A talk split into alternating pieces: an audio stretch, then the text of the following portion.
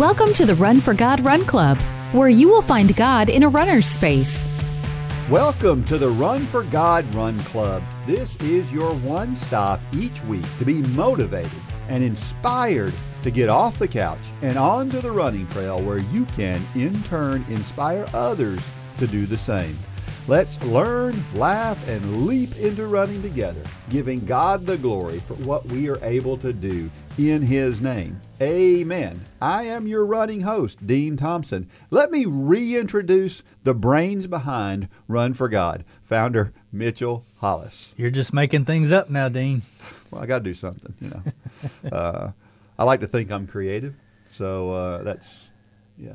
So we're we're what a week and a half away from Christmas. Do you have all your shopping done? It's getting close. I haven't done any shopping at this Yeah. point, so I only have to buy one thing, it's just one. hers. Hers. And she does the She does the rest. Right. Man, Yeah. yours you're Makes it nice. Of course, we do a lot of that too. Debbie does a lot of the a lot of the shopping for family members, and yeah, I just have a few. See, Holly stopped going shopping with me years ago because I can go to one store. You can give me any store, and I'll buy everybody's gift in that one store. Yeah. that- And she doesn't like that. right. Right. It was just exactly. And neither does the people getting the whatever they're getting from the same store. I'm right there with you. Yeah. I'm right there. I'm very you. efficient. Yeah. Yeah. but I don't guess Christmas gifts are supposed to be efficient. At least that's what they say. So we're on episode 38 now. 38. 38 episodes. So we're we're coming in zeroing in on a year and another quarter from now Yeah. of, of doing this podcast, and it's it's been pretty exciting and pretty it, fun. It has. And I'm really excited. Just, I'm going to give everybody a preview of next week. Be sure you tune into next week because it's it's very special and it's very different than any podcast we've ever done. So make sure it's it's a Christmas story. And uh, somebody very famous wrote it and uh, it's it's incredible. And so everybody needs to tune in next week to hear this Christmas story. Hey, have you ever run a trail race? You know, it's easy to get lost. You ever been focused? Uh, excuse me. You have to be focused on that trail to to to stay on the trail because when you're running a trail race, sometimes that trail's not so easily marked, and sometimes it's easy to get off the trail. And maybe you've never run a trail race or any race for that matter. Maybe you're brand new. Maybe you are the person who's never run a race. Well, let me assure you, there are things you need to pay attention to in races, trail races, and in life, and we're going to talk about that. Um, how about this? Have you ever been have you ever been to a race and run the entire race, and then got through and basically been told that you didn't run that race? it happened to me, and I'm going to share that story with you. hey, let's talk about last week's trivia question. This one is so interesting. Last week we asked this question. There was a woman who was named winner of the 1980 Boston Marathon, but her victory was disallowed later. And the question is why? What were the circumstances of her victory that made the officials take it away from her? And so, did you know the answer to this one? I didn't. Rosie Ruiz. Uh, it's there are still jokes out there about Rosie Ruiz uh, in the running community. Rosie Ruiz won the 1980 Boston Marathon, and then eight later she was disqualified. Eight days later she was disqualified. It turns out that it seems what she did was she jumped into the race about a half mile from the finish line. And uh, and finished the race as if she had just won the race. See, uh, yeah, I read that. I don't. 1980. How did how did how was it eight days later before they realized it? I mean, the person who's in first place, they know that they're in first place. I mean, your story even talks about that. You knew yeah. where you were, and if somebody come up in front of you, then I, I don't get how it took eight days to figure this out. I get it if it's, you know, she had a a Boston qualifier time, but she was back in the pack. I get that, but I don't see how you win a race Well, two things. illegitimately. you have to remember that back then they didn't have electronic timing. They didn't have cameras along the course, video. They- had some cameras which they were able to use. But still, you had first, second, and third place out there. you did. Who You would did. call you? You think would call you on the carpet? But you know how runners are. Runners are, are fairly nice people, and it's like, well, God, maybe she passed me. I didn't see her. You know, that I think that was the the feeling of the ladies who ran the race, and they, they were very very nice about it. Yeah. Actually, I remember back at, in that time, they were really nice about it. Um, but So you remember that happening? w- what was interesting about this race too was that she got into this race based on her New York City marathon time just six weeks before this. And now it turns out in hindsight, they wound up disqualifying, disqualifying her from that race as well because they realized that somebody said they had ridden on the subway with her during the race. And so she had a habit of doing this. Um, and here's the crazy thing is she told the people in Boston that she wanted to get into Boston because it was too late to apply to get into Boston. She wanted to get into Boston because she had this really good time. Her qualifying time was 256, which at that time was really, really fast for a woman.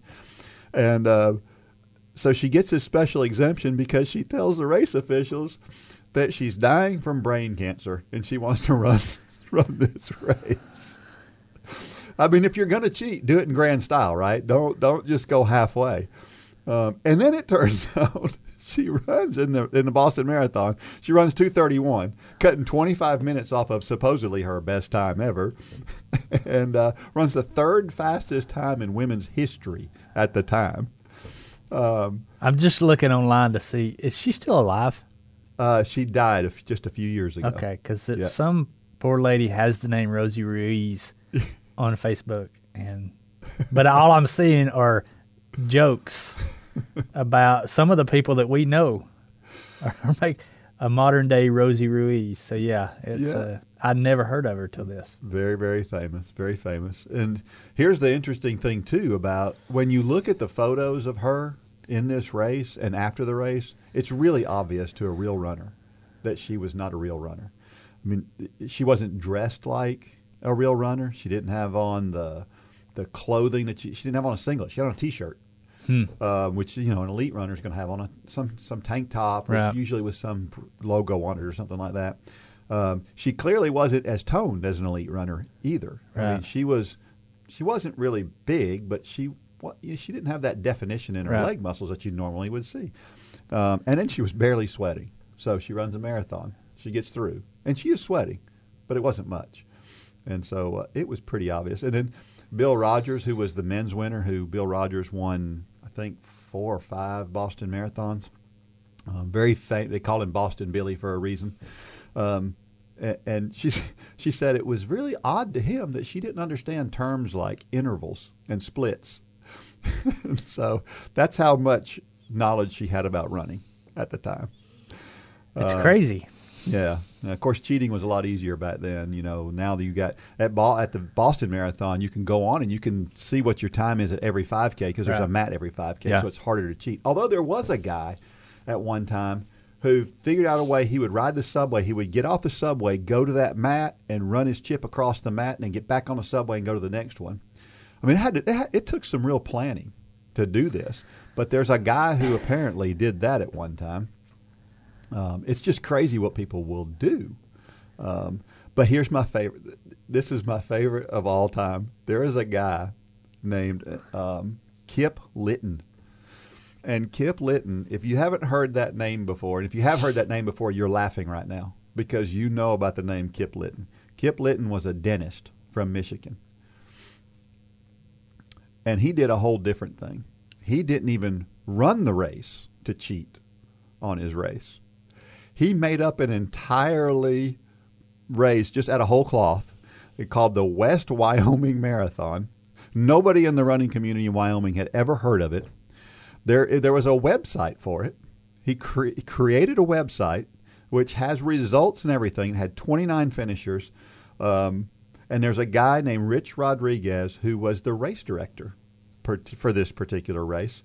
Um, and there was an email address for Rich, so people could email Rich Rodriguez to ask about the race, and they would get a response and say, "Yeah, yeah, my this this Kip Litton, he's the guy who won that race." so Golly, I mean, you know, I start thinking about, you know, my background's in building, and, and several years back when copper was so high, we had a problem with people coming into houses that, that weren't finished yet, and they would cut all the copper wiring out of the house, which took hours, and then they would go home and they would burn it to get all the insulation off of it, so it, it got it down to the to the bare copper, and then they would take it and they would recycle it, and they would get maybe a hundred dollars for fifteen hundred dollars worth of copper. But what made me scratch my head back then was they worked hard. Yeah. I mean, they worked for hours and hours, and they could have went and got a job, a real job, and worked less time and made more money. Yeah. But it's like something is in people's blood that says, "I want to do this the illegal way, Yeah. or the hard way, or the dishonest way," and it just, I mean, some of these, I mean, Kip, he spent a lot of time doing this. He spent a lot of time. Yeah, apparently this Rich Rodriguez guy was a friend of his and, and had a company that designed websites for other people. So Rich Rodriguez was actually the one behind the website. Oh, so Rich Rodriguez was a real person. was a real person. Oh, I thought that was also Kip. no, he Oh, was a, he was he was a real person. Yeah, I thought that was at first too, and then I when reading into it further, it was a little. So how do you start that conversation with your friend Rich? hey, I'm going to make up this story that I ran this marathon that I really didn't run. That What makes me wonder if Rich was the one that came up with it. You know, if Rich was the guy who Yeah, said, maybe. "Hey, well, let's try this. This would be fun. Let's see if we can get away with it." Uh, I don't know. Uh, here's another funny thing about this story is that if you go to marathonguide.com, I don't know if you've ever been there, but if you almost every marathon run in the United States, yeah, I is- think I've been on there. Yeah, yeah, it's on marathonguide.com, and you can go to any year and you can get the results, and it tells about the marathon. It's got re- it's actually got reviews, right?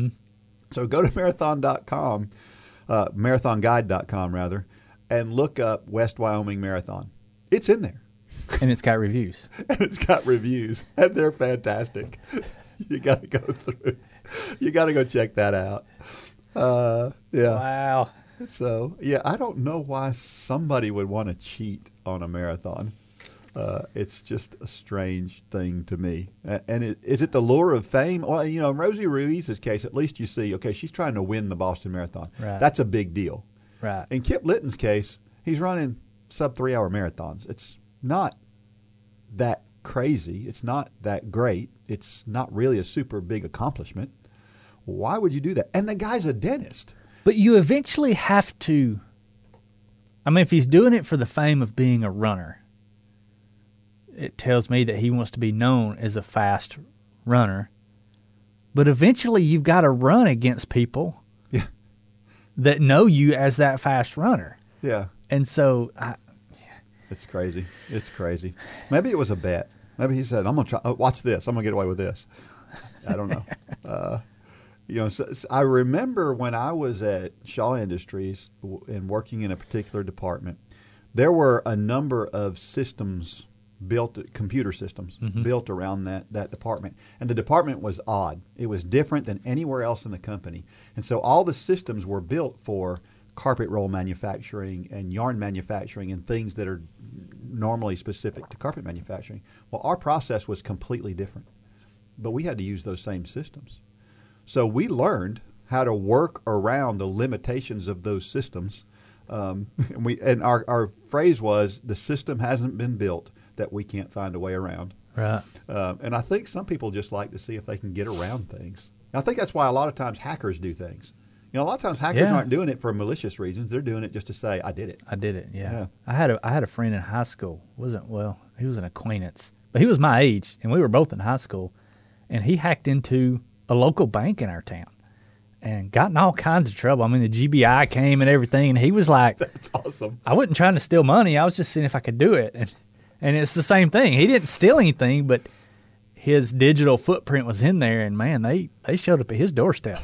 I guess so. but he was just trying to be funny and so yeah I, guess I, I guess I get it no well, not really but Well, just so hey, listen, if you're out there and you are are relatively new to running and y- you don't know that much about running, don't don't get the impression that runners are a bunch of um, folks who are cheaters and and people who are are dishonest people because they're not. By and large, runners are very honest people, but there are a lot of things about running that people don't know about, and this is kind of one of them. This this hidden dark secret, and it makes it, it makes running more interesting than people think it is from the outside. so if you ever hear of Mitchell Hollis running a sub three hour marathon I'll go ahead and tell you right now I didn't do that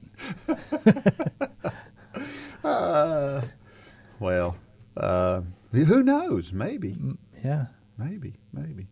Um, hey, are you uh, excited about J Radio? Because if you aren't, you should be. J Radio has been a sponsor of this podcast. It, this is our 38th. Well, it's not actually our 38th. It's more than that. Yeah. It's like our 40th podcast. And J Radio has been here from the very beginning. And you know what I got done No. today before we came here because I knew I was going to have to answer to this crowd. Don't tell me. Because last time we were here, I said if I have to, if I put it on my strikeout list, look, let's see here. Playlist for J Radio, and what's And what's, it's what's crossed it's out? crossed out. I struck it out this morning. I created my playlist, and it's the best playlist on J Radio. I'm sure it is. Now, I love all kinds of music. I grew up listening to gospel, Southern gospel, the inspirations, Gold City, Ray Stevens. You probably don't know who Ray I know Stevens who Ray is. Stevens is. Yeah. And uh, but I love contemporary Christian. I love praise and worship. I love choir music. I'm one of those weirdos that I still love choir music. The Brooklyn Tabernacle Choir, um, songs like "Thou, O Lord," you know, just they're great running songs. I mean, you can really get a a spiritual high listening to some of these choir songs, especially when it's somebody like Brooklyn Tabernacle Choir singing it. Yeah. So my playlist runs the gamut. It has a little bit of everything in it. So you've probably already listened to Dean's, you've probably already listened to Hollies and Lanes, but you haven't listened to a playlist like mine. So uh, I don't know if it'll be up by the time this airs. Jared said he was going to get that up pretty quick. But uh, yeah, go check out J Radio and and go to the all new Run for God channel. Amen. Social media? Nope. Grocery store tabloids? Nope. The newspaper? Not usually. The national news? Is there any media source these days that only shares a positive message? A lot of the media we take in each day can be pretty negative. Why not make the decision right now that your music will only be positive? Sign up for an account at jradio.com today and download the app in your app store with music for every moment and entirely positive Christian message. It'll be nice to hear things going right for a change.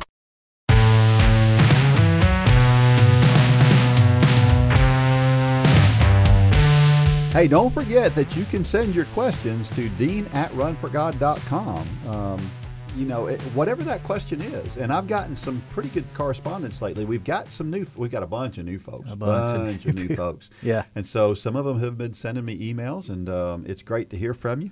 Um, sometimes I'm able to respond to those emails like within seconds, and then sometimes I'm able to respond to those emails within days. Yeah. So it just depends on what's going on at the time. But um, send those messages and uh, let us know how we're doing. If we can do something better, if you've got an idea, let us know. We're not too proud to copy anybody. Um, and if you don't know about Run for God and you just found this podcast by happenstance, then go to runforgod.com or runforgodrunclub.com and learn more about what we're about and what we're doing. Uh, and don't forget, we would love to hear your story. We're going to discuss a story here from somebody who we've already discussed some stories from her before. Um, very, very faithful Run for God person. And um, you have a story. We want to hear your story. We need you to submit that story because uh, we want to hear it because somebody out there needs to hear it. Uh, before we get to that story, though, um, Couch to Marathon, it's coming up. It's going crazy. It- I'm loving the comments I'm seeing on the Facebook group of I accidentally hit the sign up button for the Couch to Marathon and just all the excitement. You know, Run Club grew 144% in the month of November. Wow. It's insane. And it's it's because I think we've struck a nerve. We've we have found that thing every runner wants to do. Every person who's ever dreamed of running wants to do. They want to run a marathon. Now, l- let me talk to the haters out there. We've had some comments um, harshly critiquing what we're doing. Um, this is not a couch to marathon in 12 weeks. This is a couch to marathon in over a year. This is the most ambitious, biggest thing we've ever done, but we're doing it safely. And let me let me explain how we're doing it safely. All we're doing is we're simply stringing together the challenges that we've always had, but have always been done separately. We're simply stringing those together. Our challenge is the 5K, the 10K, the half marathon, and now the marathon have always been designed to um, be like building blocks. And that's what we're doing. We're going to do the 5K challenge starting in January. It's the couch to marathon, but we're starting with the 5K challenge. We're getting people who are runners, who are coming back to running, or who have never run to their first 5K. Over 200,000 people have started at this starting point. It mm-hmm. works. If you listen to what we're saying and you don't have any, you know, strange pre-existing things that you need to get checked out, you're going to be able to run a 5K in 12 weeks. And we're going to take a week off. And then we're going to go into the 10K challenge, which starts at the 5K. And you're going to go 5K to 10K in another 12 weeks. And you're going to run a race. And then you're going to take a week off. And then you're going to go 10K to half marathon, take a week off, half marathon to marathon. And the race we're ultimately graduating at is the Disney Marathon. Now, we are not affiliated with Disney. We've had those comments as well. Uh, this is not affiliated with Disney. We have no affiliation with Disney, but it's an awesome race to graduate at. Um, we don't have any political stance on Disney. It's just a great race for us all to meet at. It's warm. It's January and it's Orlando, Florida, which is perfect weather that time of year. So we can all. I mean, Disney does do one thing great. They put on events. They They do. they do a good job at events, and so that's where we're going to graduate. Do you have to graduate at Disney? No, you can find a marathon anywhere you want in the month of January 2023 to graduate at. Um, all Run Club members get to do this for free if you want to.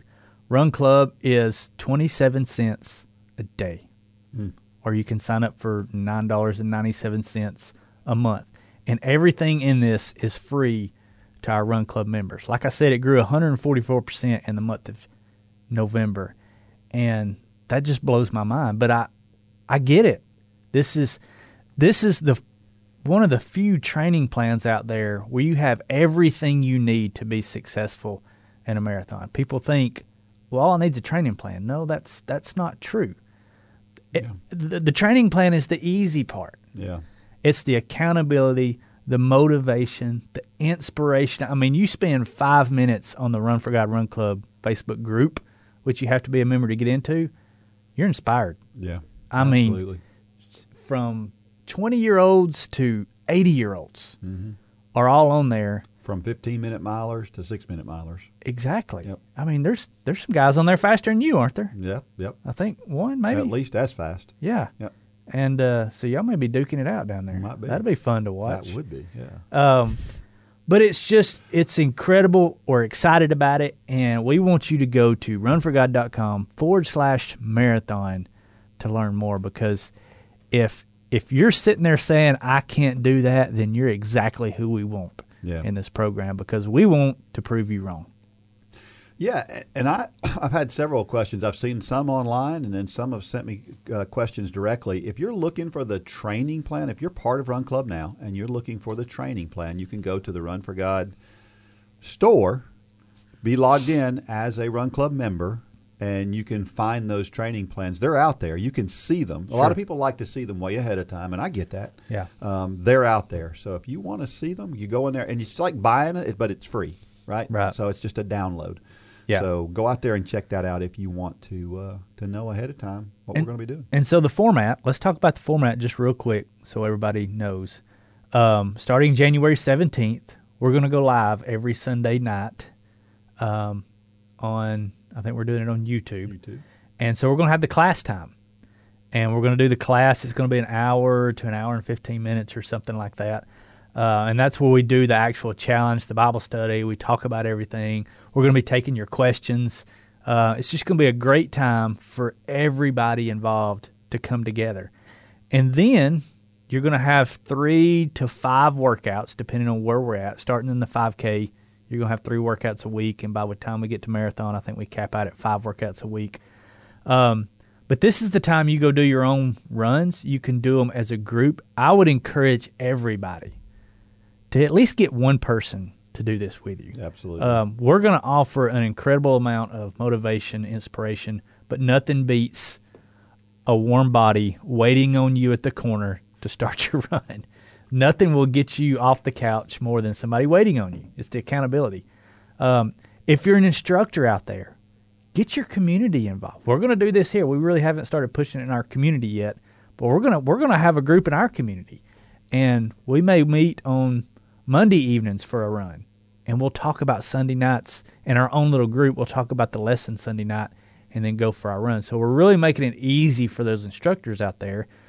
We just need your help to facilitate this in your community, and mainly just do group runs. Um, and we'll take care of all the teaching and the kind of the heavy lifting. But uh, yeah, I'm I'm excited about it. I'm, I'm blown away at the response to it, and I can't wait to get started. Yeah, it's really, really exciting.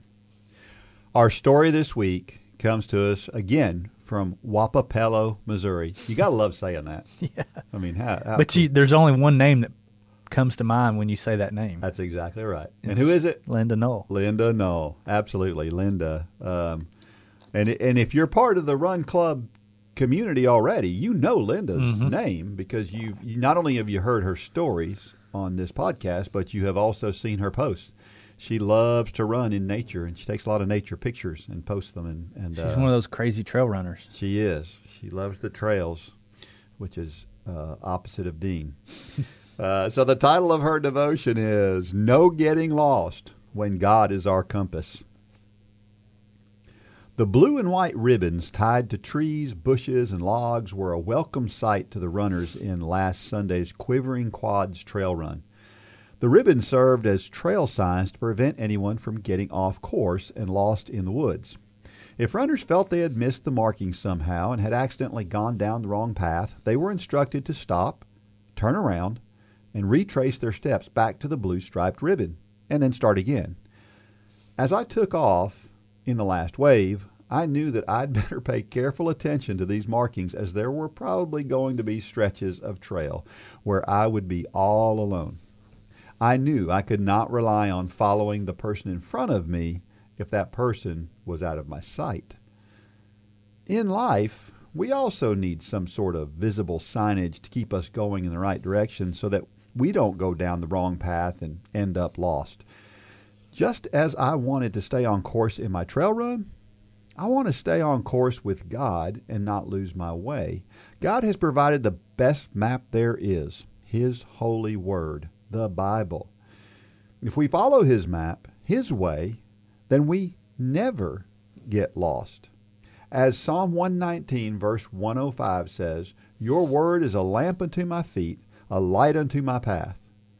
The good news is that when we fail to follow His map as directed and realize our mistake, then we can turn around and retrace our steps back to Him, where He will be waiting with arms open wide for our return, just like the prodigal son from Luke 15.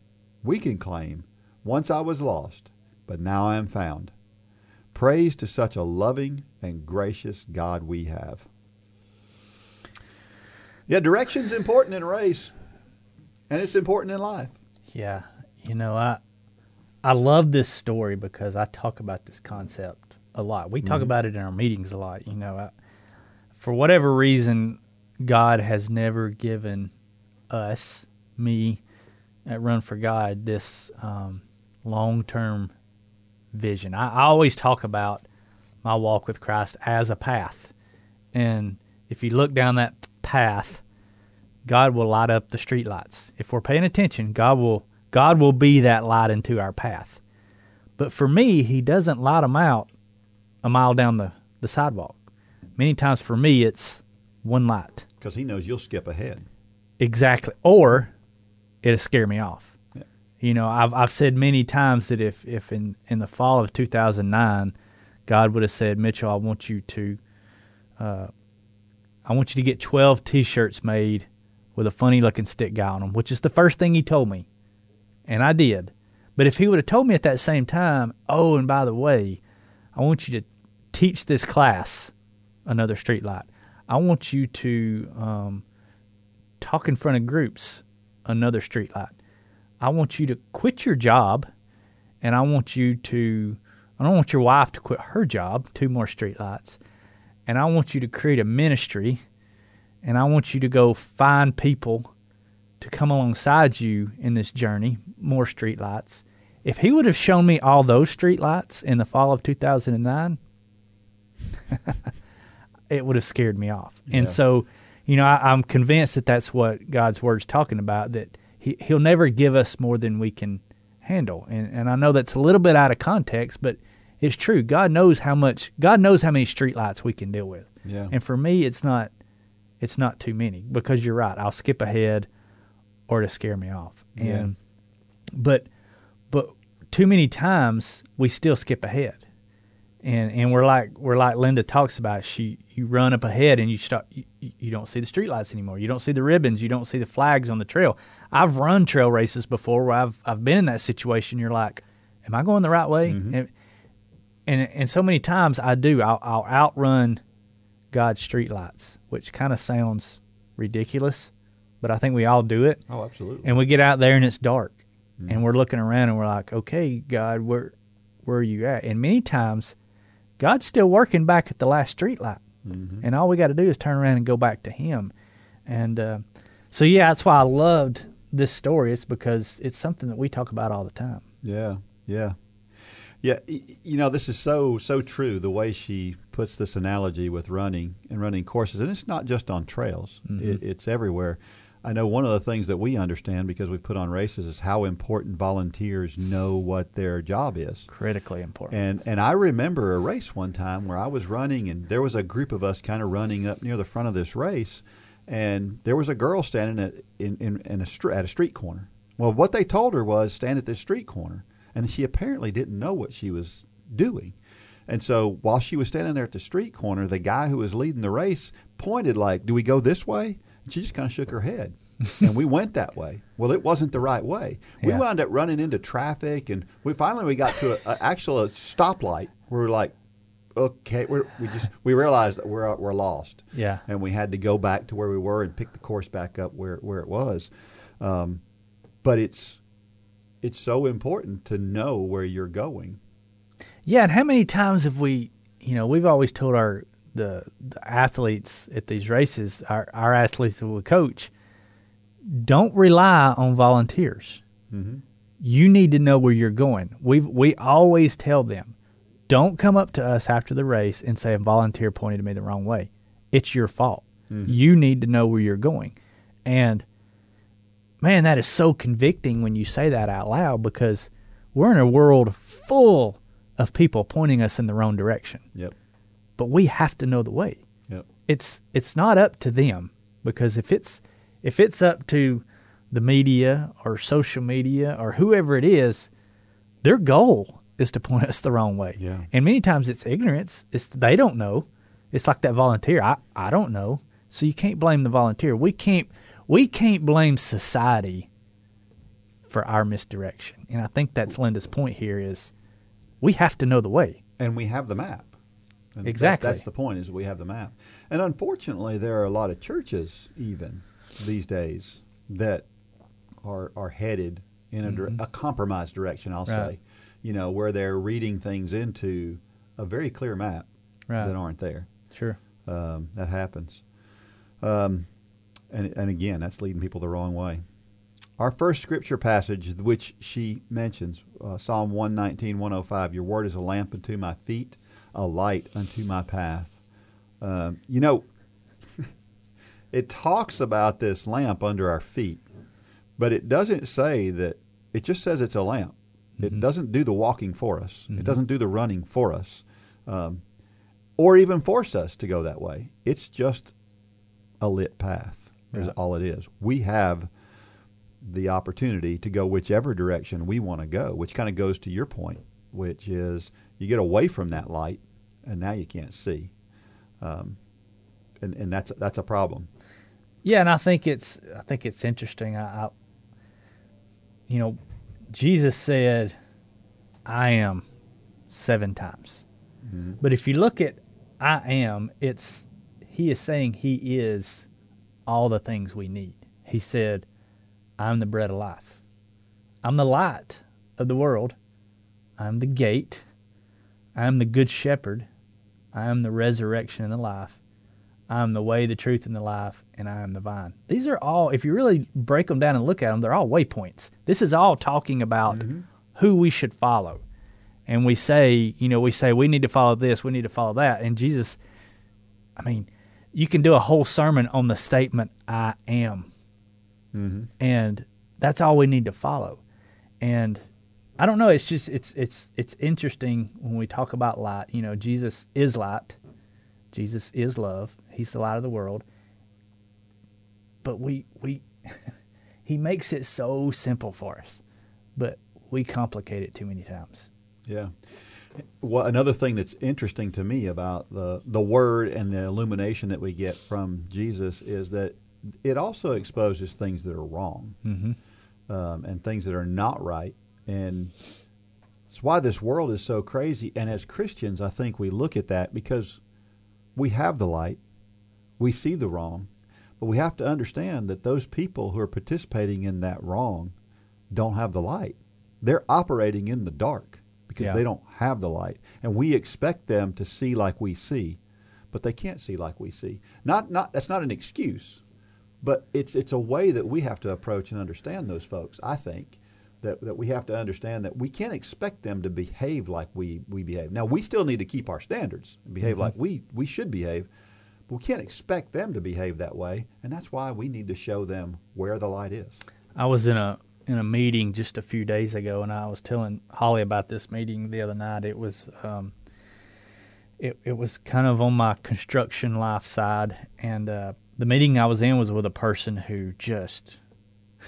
I told Holly when I left the meeting, I felt like I needed to go to church. I mean, it's just a person whose foul language is just it's just a way they talk, and I mean, really, it was just. I guess I've been so removed from it for so long now that I. But I, I had to I had to meet with this person, and uh, I asked Holly when I got home. I said, you know, how can I. How can I make an impact on this person? You know, because you don't want to just go up and say you need to quit cussing, because that's not going to do mm-hmm. anything. And she said, just be who you are Yeah. and she's so right. But so many times we're overthink it. We're like, you know, we we've got to do something. Well, no, we just need to be who we are, and that's God living through us. Well, I can't help but, but hear the story, and I don't remember the details of the story, but it was about Lane, Yeah, where he was around folks that were using foul language. he was at a training camp. Yeah, and, and and how people were like, "Well, Lane doesn't do that." Well, no, they asked him. They said, Lane, why don't you cuss?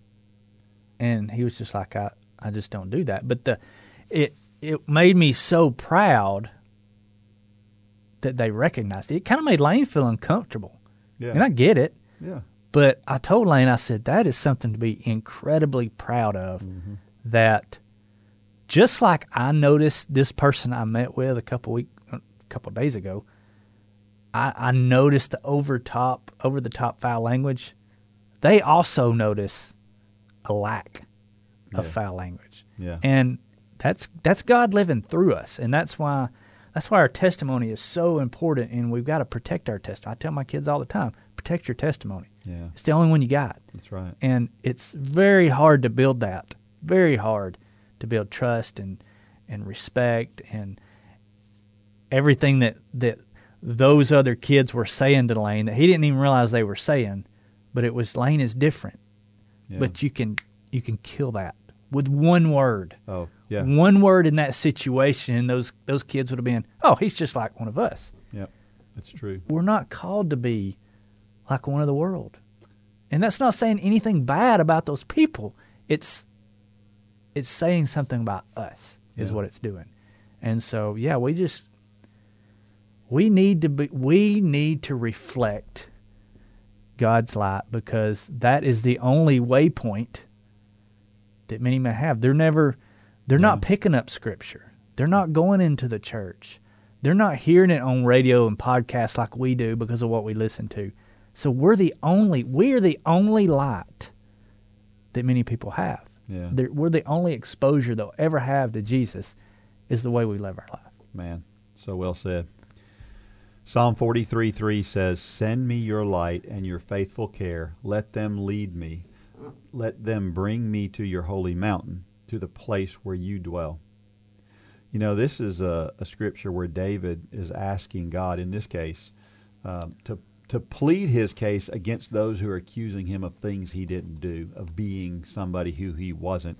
And we get that all the time as Christians, right? We are we are and it's getting increasingly so. We're we're being attacked for thinking the way that we think. Um, we're being told that we are um, we're bigoted or whatever because we think a certain way. Um, and the, so the world is kind of accusing us of things that we don't do. And uh-huh. it's it's our nature to want to lash out. It is. I mean, It's so hard not to the to. way I read into this verse, if I had to paraphrase David saying, "Come on, God, let me, let me at them, let let me let me use your word and just go after them." And that's not how we approach things. It's it's just like I went home trying to think, how can I convince this person not to talk like that? yeah. That's not what God wants us to do. He wants us to live out who we are in Him, and He'll do the rest. Yeah. I mean, if all we got to do is make the introduction and let God take it from there. But too many times we we want to try to get into God's work, and we're not made to get into God's work. Yeah. We're made to be obedient to what He says, Yeah. and His Word says, "Be a light." Absolutely. Yeah, and I think that part of what he's saying here too is, God, I, I don't want to get outside of what you want me to do. I want to do something, but I don't want to be outside of what what you want me to do. Um, and and I think that's where we have to live, and it's hard. You know, this I, I've told this before. I don't know if I've said this. I don't think I've said this on this podcast, but last in the last year, I responded to three Facebook posts that were political. Mm-hmm. Two of those people no longer have me as a friend on their Facebook page. I didn't do. I didn't say anything ugly. Nothing ugly. I didn't say anything wasn't true. I didn't say it was factual. Not even, not even directed at anybody. It wasn't attacking anybody. Nothing like that. But people think they know. They think that because you say something, a certain anything that is outside of what the world thinks you should say, um, you're attacking them. And as Christians, we have to be ready for that too. Because at this point in time, my, my first thing is, is I want to go, look, look, I'm, I'm so sorry. But I'm not really sorry because I didn't say anything bad. I mm-hmm. said true things. And they were biblically based things. And, and in that case, I have to I have to stand firm. But what what we're doing in society as Christians sometimes is we're backing off of that and going, I didn't. Now I didn't mean to offend anybody. I didn't want to offend anybody.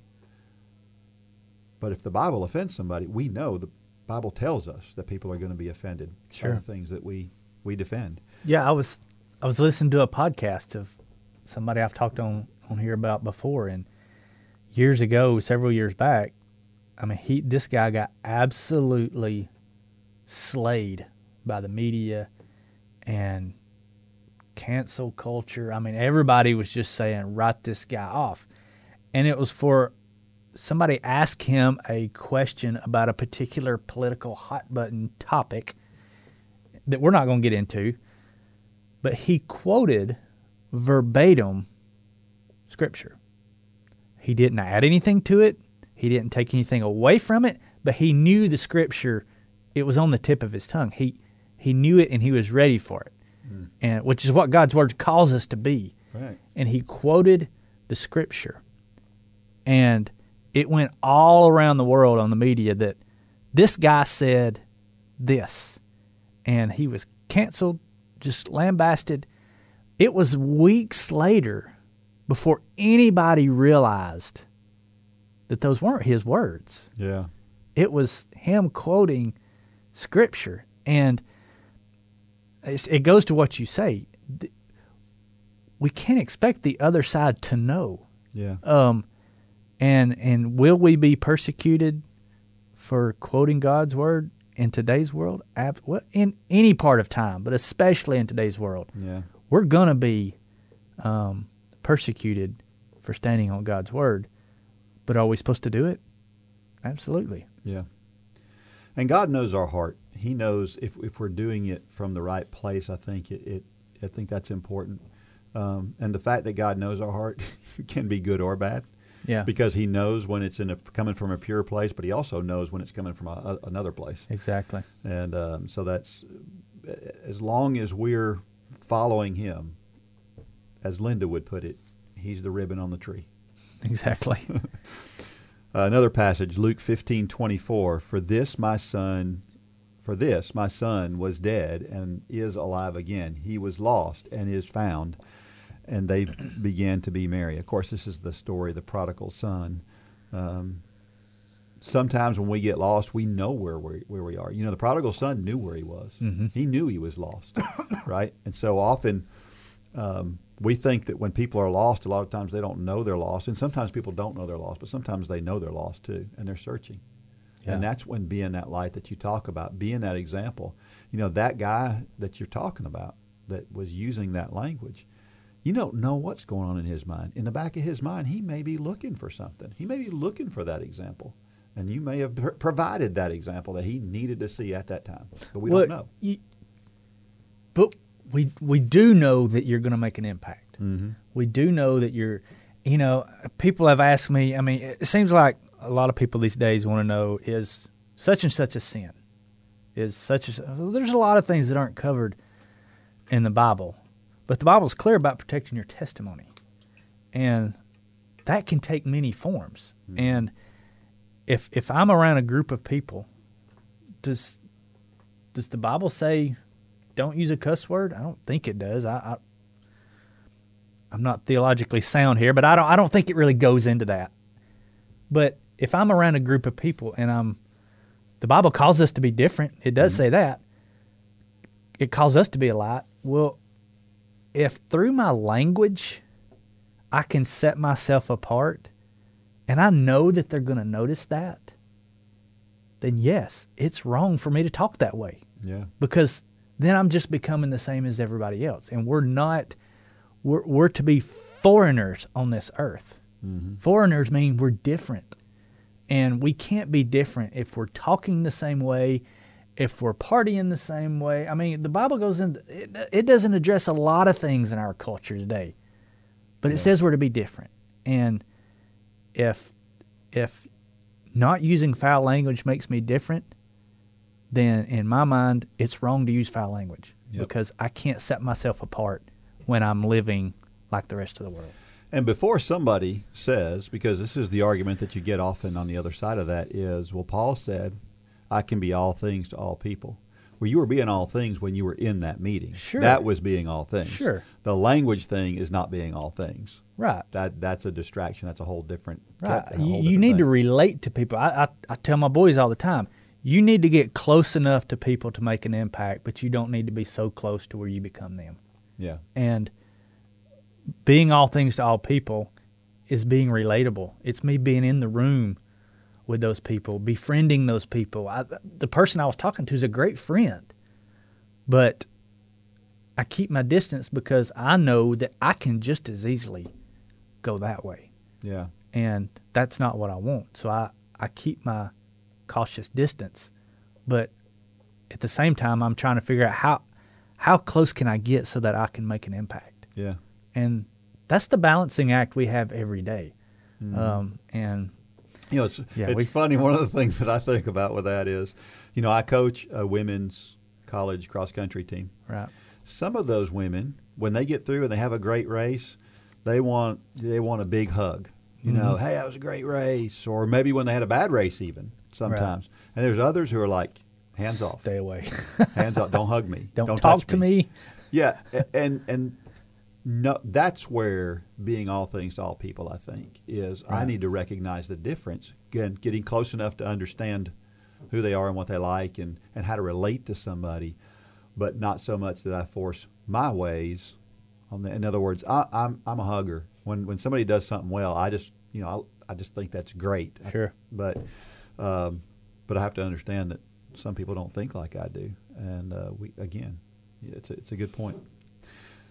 Question one: Have you ever wonder, wandered down the wrong path and wondered how you got there? How were you able to retrace your steps and find your way back? Have I ever wandered down the wrong path?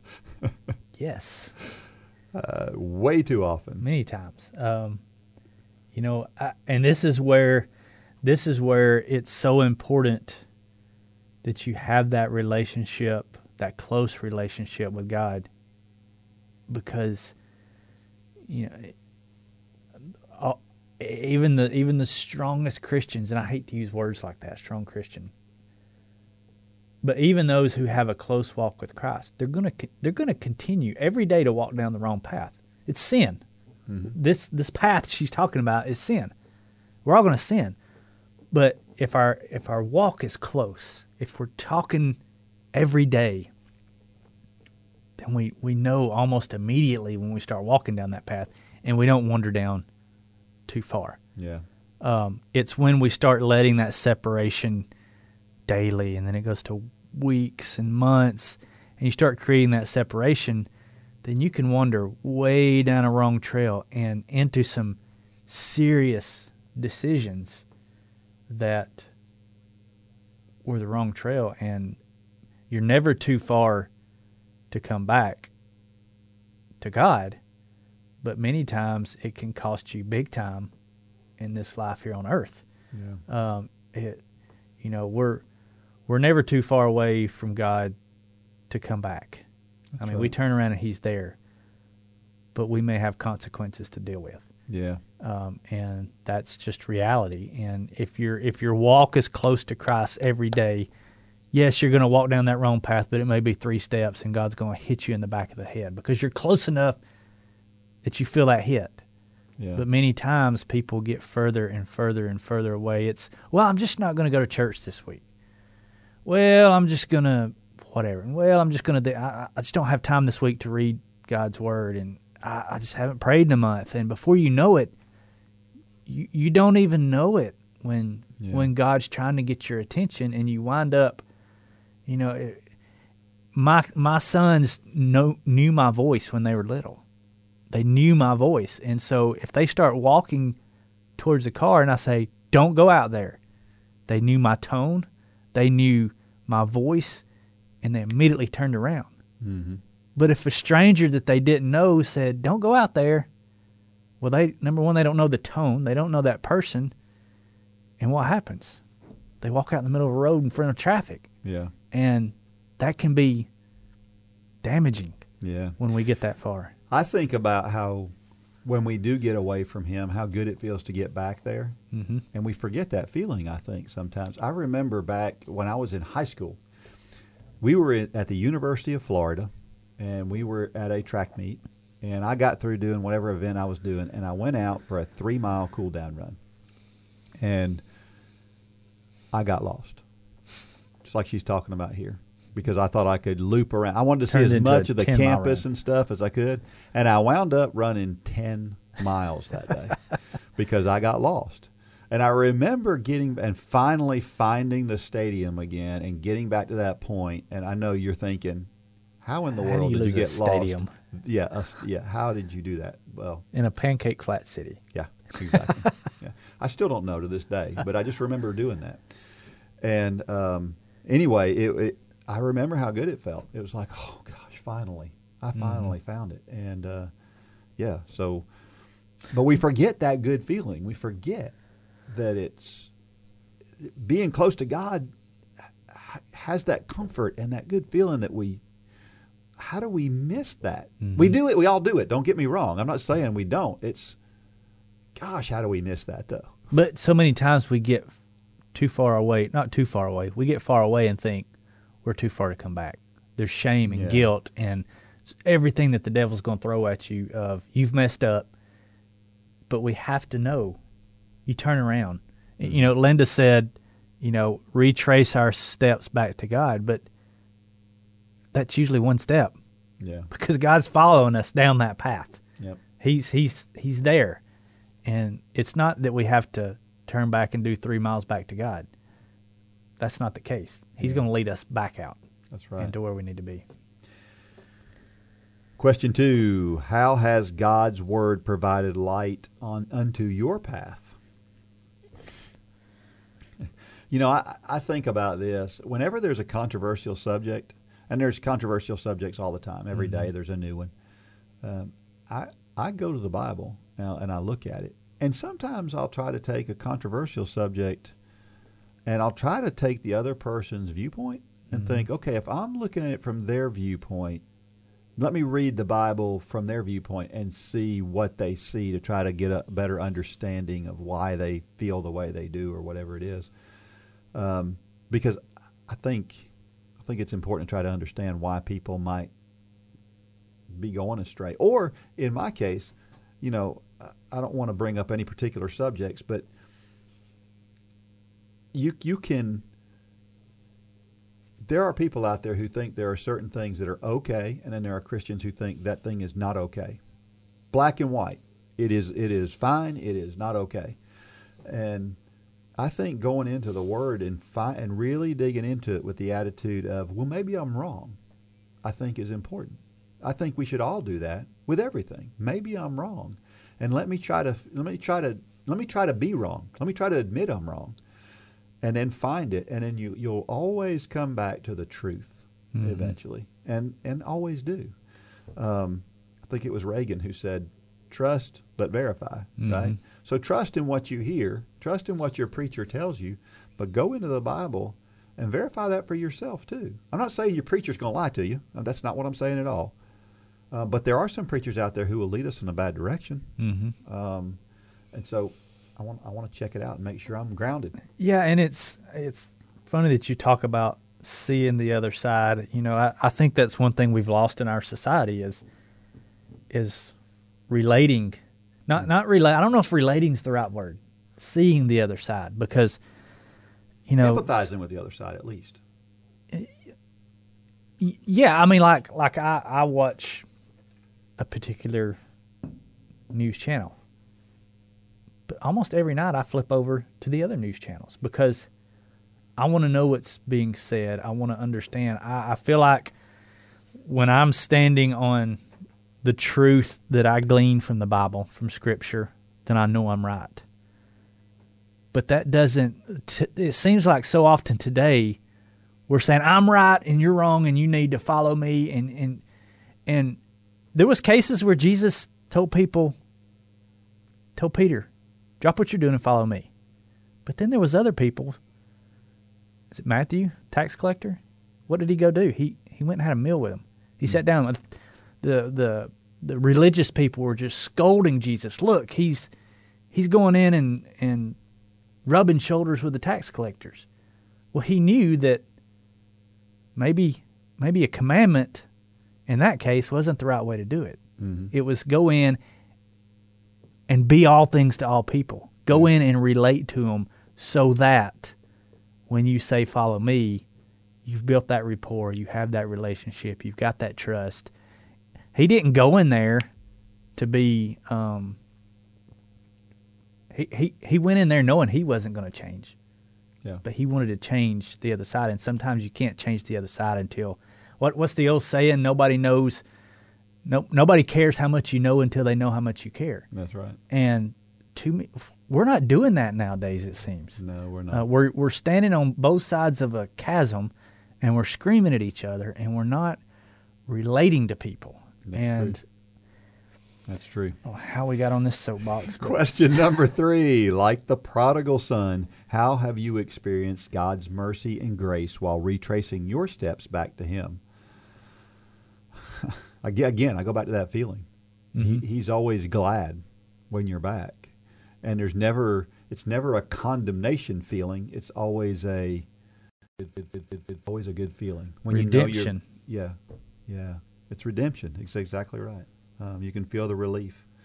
Um, and, and I imagine that prodigal son uh, was very surprised by the reception that his father gave him when he came back home. sure Right? I mean, that's I think about that, uh, and that's kind of the way I feel when when God lets me know that it's okay that I messed up. Yeah, I mean, I can sit here and I can I can almost feel the emotions of times that I've been in these situations, and and you turn back to God, and, and it's just like I can't even describe all the feelings that you have when you when you reconcile with Him, when you've done something boneheaded and you know you've messed up, and the thing that the prodigal son probably wanted to do, the last thing he wanted to do was go back and face his father, Mm-hmm. and It's no different than today. That's right. It's, the last thing I want to do is face God or go talk to God or go get on my hands and knees when I've done something stupid. And everything in society and the evil one and everything tries tries to make that our tipping point. Oh, I've got him over to my side now. And that's why turning back, forgiving others, all the things that Jesus talks about with redemption is so important because that moment makes you stronger for the next moment because we're going to have other moments. But there again, hopefully that next moment is not going to be as far down that road. And it's going to be a little bit shorter walk back. Yeah. And then and as long as we stay right there on a short leash, and I hate to use the word leash, but on a short short distance from God, the closer we stay to him, uh, the more likely the less likely we're going to walk down some lone dark road. yeah, it's just checking those lights frequently. Yeah, You check the lights frequently, you stay close to them. right. You get up early before the kids for your morning workout. Spend some time studying or reading your devotion. And pick up the kids each afternoon.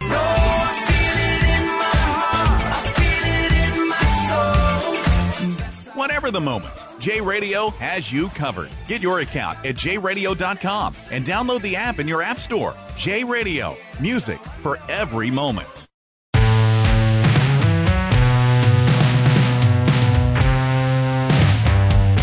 All right, it is time for Dean's Thoughts, and that is a time when I share something that I've written about the intersection between running and faith.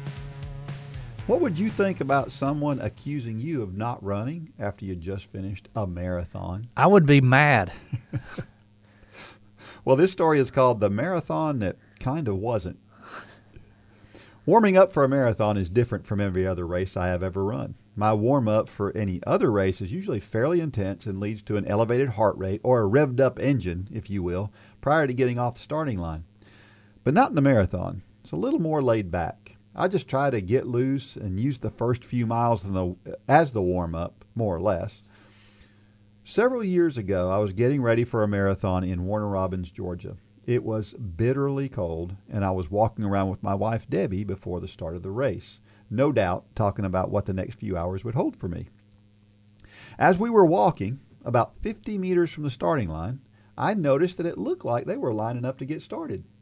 A quick glance at my watch confirmed that it was race time. I still had my sweats on since it was 18 degrees outside, and I quickly dropped to the ground, took off my sweat bottoms, and threw them at Debbie. A few seconds later, I added my top. One more piece, a long sleeve t shirt, would complete the stack of clothes in her arms. I sprinted towards the start, hopped across the line, and immediately the gun went off.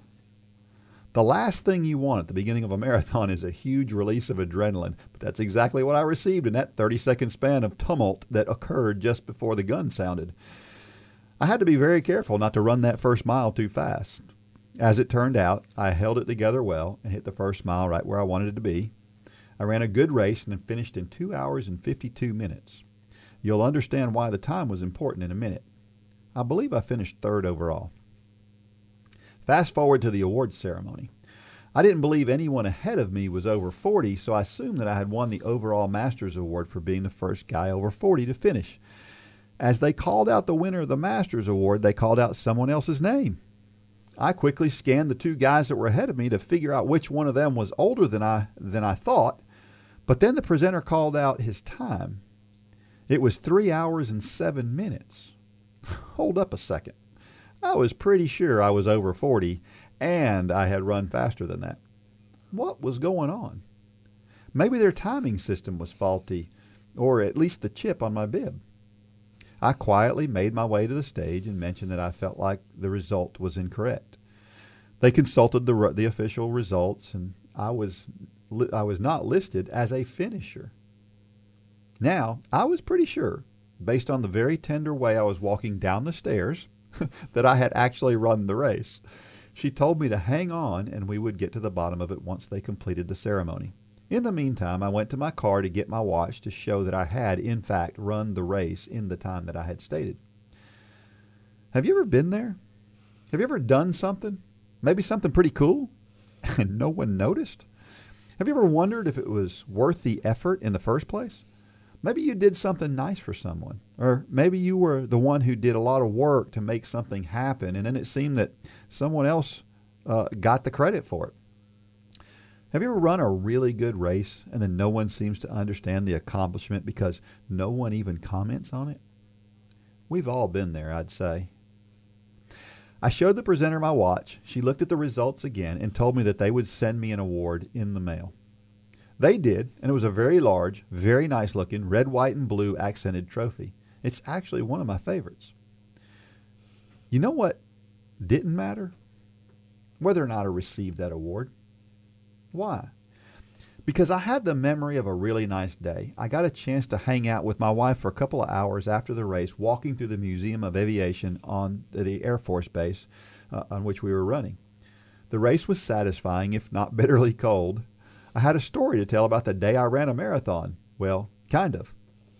It wasn't until after I got home that I realized what had happened. The reason the results didn't include me was all my fault. You see, I never crossed the timing mat at the starting line. Since I had rushed to the start and just hopped over the line as the race began, I never walked across the mat that would register all starters in the system. There are a number of lessons to be learned here, but I think this one is so important. If we're doing things so that others will notice, our motivation is all wrong. I look at social media and I watch young ladies, especially, who are clearly looking for as many likes as they can get. It's innocent most of the time. They're, they're just sharing with their friends. I see a lot of people who are comparing themselves to others. She got 350 likes on her post, but I only got 125. I must be doing something wrong. That's the wrong motivation. Comparison is always bad. The truth is that we should only be looking for the approval of one. What does God think? I'm using a harmless illustration, running a marathon, but sometimes the stakes are much more serious. What happens when something is posted is going to lead to regret later? God is never the target of our affection when we go that route. He tells us that it's what's in our heart that matters. I knew I had run that marathon. Whether they decided to reward me for it for that didn't matter. No one knew except for me anyway. My motivation needed to be run as well as I could that day, and I did. And here's the part that we often miss. The reason there was even a chance that I would not be recognized had everything to do with my actions. I wasn't prepared when I should have been. I didn't do all the things I was supposed to do before the race started. When we're not rewarded for the things we do, it is often our own fault. Not always, for sure, but often. But when we look for our reward in the important things, the things that last, we will always be satisfied if our motivation is pure. I got to hang out with my best friend that day, and I ran a pretty good race. That was enough for me. The trophy was icing on the cake. But what are we doing to make God happy? It doesn't matter if anyone else notices. God sees all we do. In fact, Jesus condemned the Pharisees as they stood in public and spoke long, fancy prayers. As the world would see it, that was impressive. But God wants us to say our prayers to Him, not so that others can hear. He tells us to pray alone because He will hear those prayers, and they are obviously not meant to impress others. If He is happy with what we're doing, then why does it matter what anyone else thinks? That's a good story, Dean. Another home run there. It goes back to that whole idea of what we were just talking about, right? This this idea that um, what other people think just doesn't doesn't matter. We need to be speaking up for what's right and true, and that's all that matters. I remember when the Atlanta Track Club used to have road races that were free. They would just put on a race. They would time it and everything, um, and it would be free. And it was just for the joy of running. And I really, I really miss those days when we had those things. Today, everybody's there for the bling. The, and I'm not. Hey, listen, if you're out there and you love the bling, I'm not. I'm not denigrating you at all. Um, but enjoying the race for the race Yeah. is is so important. Yeah, it kind of reminds me. I, I went to a, um, it was a Christmas production the other night at a, at a at a church down the road, and it was very good. And I was I was getting amused at there was some older ladies sitting in front of us, and this was this was kind of a musical for senior citizens, really. Um, but I'm kind of an old soul anyway, so I, I went. It was very good. Anybody could have went, but um, I got tickled. There was some older ladies, probably in their seventies, maybe, sitting down in front of me, and I was laughing because they had their phones up. I don't know if their grandkids are in this production or what, but they were watching the play through their phone screen because they wanted to record it. And you see this all the time. And I've been guilty. You know, something spectacular happens and we'll miss it so many times because we're going for our phone so we can record it. Yeah. And we see everything through the lens of a phone. Why? Because we want to show people. Yeah. We want to impress other people. And I'm not saying that's bad, but to what you said, mm-hmm. enjoy the moment. Yeah. Leave your phone in your pocket. And well, I mean this this is probably like I said, one of her grandkids up on stage. She could have done what she, she did. She could have she could have watched the recording of it at home. I mean, Yeah. I'm pretty sure it was live on Facebook. She could have done that there, but w- we get caught up in the in the social media hype. And like I said, I do it too. You know, I but how many things have I missed because I was reaching for my phone? A lot. I can think of several. Just last week when we were on vacation, that I thought, man, I missed that, and it's because I was trying to get my stinking phone out of my pocket. Yeah. And uh, yeah, just me, for sure.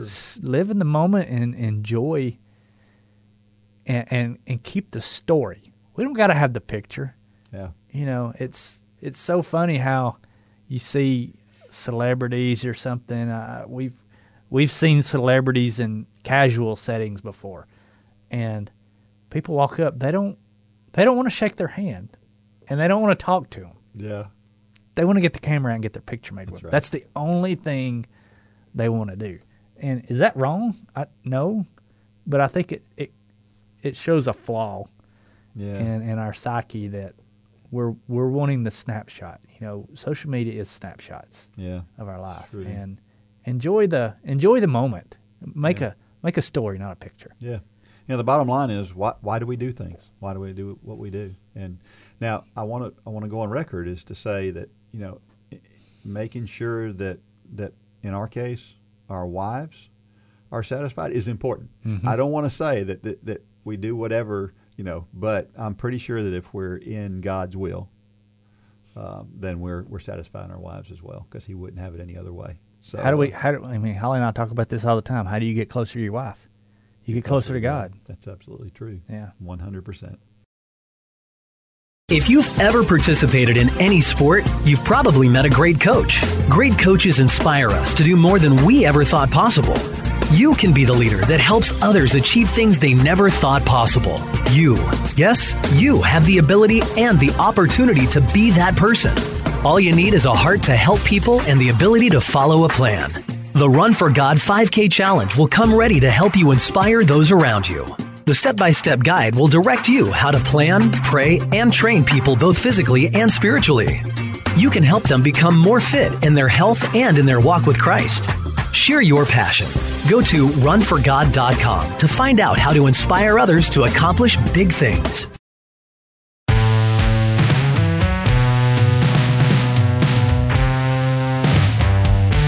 All right, so it is time for trivia, right?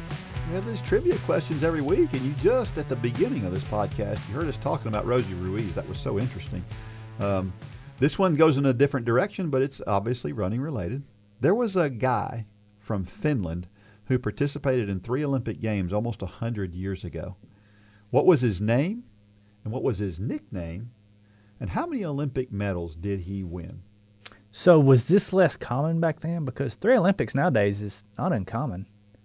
And what's interesting, I, I, I don't want to. You're gonna spoil it, if no, you it wasn't. Yeah, it wasn't uncommon. It wasn't. So yeah. it was still common back then. Yeah, it was. It was. But he, So there could be more than one answer to this question. um, poss- Yeah, I, what I know. You're looking for the good answer, though. Yeah, and what, what? Now this guy's from Finland, so chances are Oh, there yeah, aren't. true. Yeah, so That's he has to be from Finland. So uh, you should find this. This guy was an uh, amazing runner that you never hear his name these days. And if I said his name right now, you probably go, "I never heard of him." Um, but Probably so. he, he may be seriously, honestly, the best runner that's ever lived. He's that good. So check that out. Research that a little bit. And uh, again, you have to give us an answer at dean at runforgod.com. Um, Not, customer service. Not customer service. Not Facebook Messenger. That's right. It's got to be dean at runforgod.com. And you have to be a member of Run Club That's right. or it doesn't count. right. It never happened. You really didn't answer that question. Like Dean never really didn't run that race. That's right. Robins. Uh, and what do they get? We're going to do a run club box. Uh, They're doing. We're doing a Run Club box, so you need to send your T-shirt size, uh, male fit or female fit, and your T-shirt size along with the answer to the question, and Miss Gay will get that box right out to you. It's got a coffee mug, it's got a Run Club T-shirt, and it's got a copy of Devotions in it. That's awesome. Talking about awesome, here's why running is so awesome. Running partners. you know, I know a lot of people who are connected because of mm-hmm. running. That's the only reason they're connected. I've got friends that are they're just my running friends. They mm-hmm. would I would never have met them. Your weekend friends. My weekend friends. Yep. Yep. And I you know what I've noticed, we talked about this just yesterday, how how many husband and wife groups that we've we've gotten into this marathon challenge. Wow, it's a uh, lot. What a great thing to have your your spouse as your running partner. Yeah, yeah. We, I mean, gosh, we can sit and name a bunch of names, We can. and Team Hollis is going to be added to that this this January. So yeah, Yeah. we're going to be up there with the Murrays and the Hawkins, and I mean, yeah, yeah, we had a few more this past weekend. Join, I saw that they said my my wife and I did this, and I think that was one of the ones that they said we accidentally hit the register button. that was pretty funny. That's great like I fell and hit it. Oh, I better do it. Whoops. Uh, yeah, that's funny. Uh, yeah, and I'm hoping I'm hoping that Debbie at least starts with us.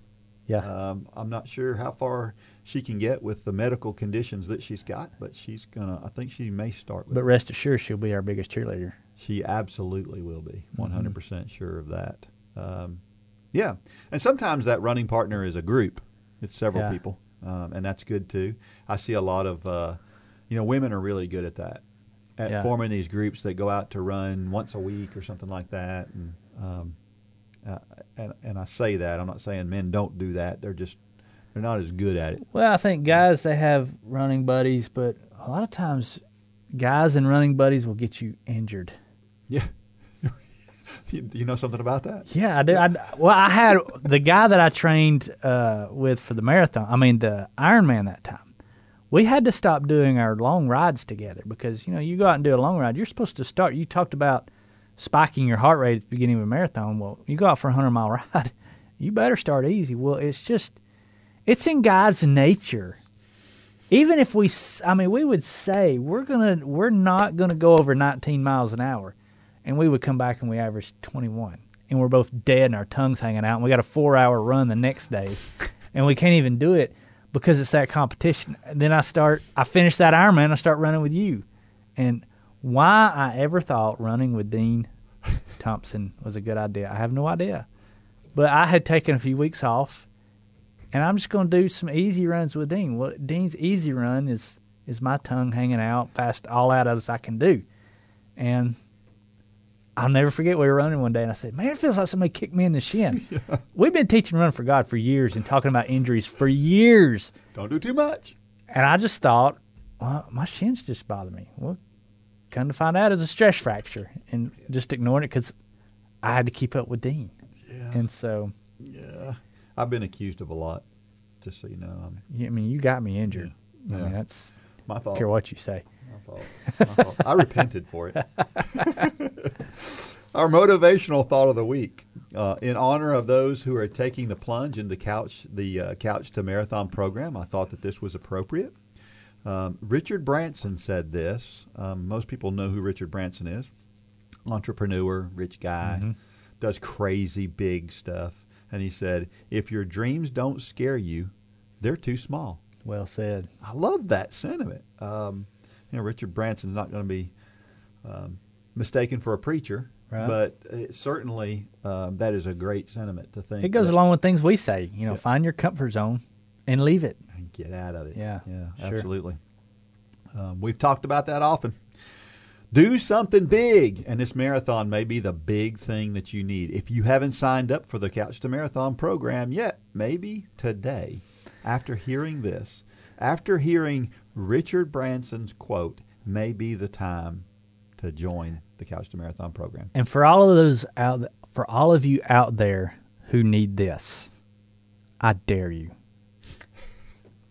Because I, know I'm one of those people. Yep. Don't dare me because I'll do it. Well, I'm daring you because the reason I'm doing it, the reason we talk about it so much, is because we know the benefits. We we know that yes, it's hard, but how many times have we said anything worth doing is hard? We we just said it. If it doesn't scare you, I've not run as many marathons as you, but I know the feeling that cannot be replicated in anything you do from crossing that finish line Yeah. of a marathon. It's unlike anything. You go from agony at mile 25 to sheer, you don't feel anything when you cross that finish line. Now, 10 minutes later, you're walking backwards down the stairs so your quads don't seize up on you. But it's it it's who was it saying hurts so good back in the 80s? Yeah, John Cougar John Mellencamp. Cougar Mellencamp. Hurt- It, that's it. It's it's pain.